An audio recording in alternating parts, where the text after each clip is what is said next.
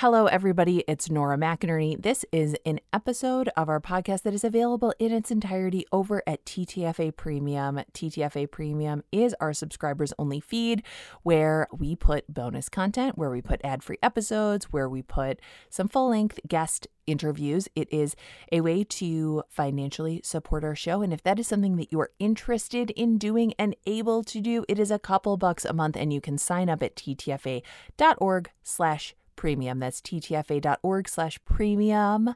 Thank you and enjoy. I'm Nora McInerney, and this is TTFA Premium. I don't think of this podcast as a grief podcast, but I know that many other people do think of it as one. And that makes sense to me because this podcast was born out of my own grief. I recorded it two years after my husband Aaron died of brain cancer. Episode zero is just me crying. There's more than one episode like that. Yeesh.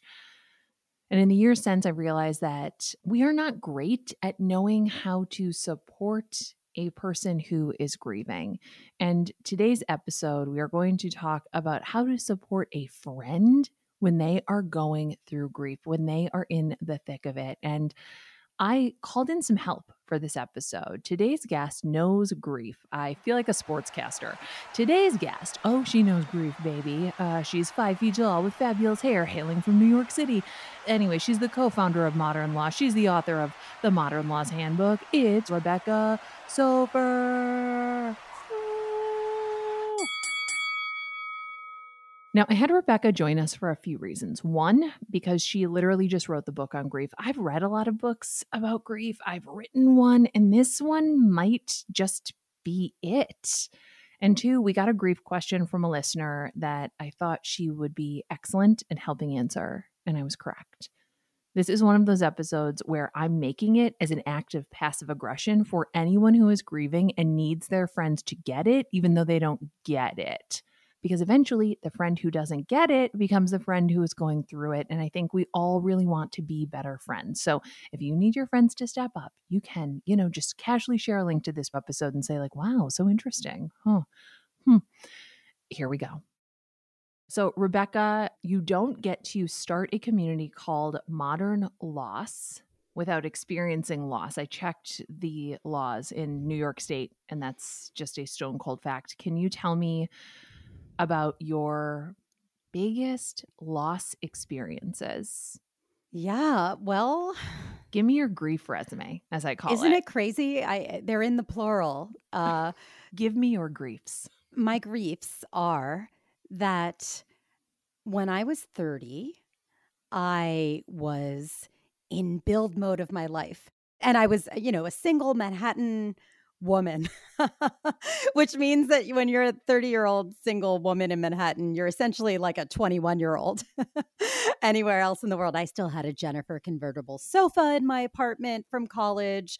I, you know, was very much living like this glorified dorm life. I had just graduated from Columbia Journalism School. I had just started working for the Colbert Report um, because that is, in my opinion, true true journalism. That was, for me, that's God's work, and I was just so excited to be in the build stage of my life. I was like, okay, my life is really finally beginning now at 30, and I was so excited to build my career, to maybe meet somebody. When I was 30, uh, I went on vacation with my parents to upstate New York to Lake George. It's in the Adirondacks. It's a really beautiful place.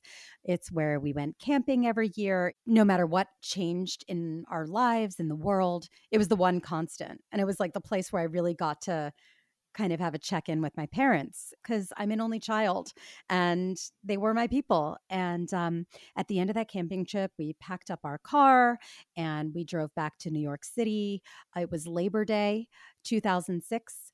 And I was supposed to be in the studio the next morning. My parents dropped me off at my apartment in the city and they came upstairs with me. You know, it was, it was like the most innocuous uh, goodbye of all time. And I remember giving my mom a hug and telling her, I love you. And I know it was the last thing that I said to her And I remember not thinking much of it because I was supposed to see her in Philadelphia, which is where I grew up. I was supposed to see her at my cousin's wedding the next weekend.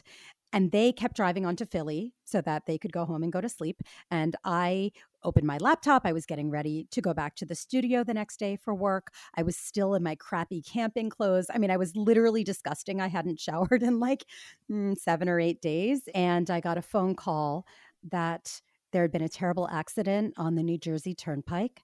I heard my dad screaming in the background.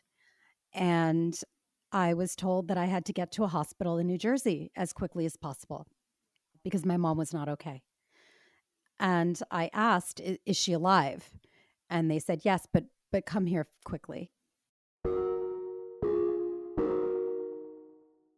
Thanks for listening to this preview of TTFA Premium. If you like what you heard, if you want more, if you want to support our show financially and you're able to do so, you can head over to ttfa.org slash premium for access to all this and more. It's a couple bucks a month. If you're able to do it, we appreciate it. If you can't, I still appreciate you, truly. So that's ttfa.org slash premium. See you there.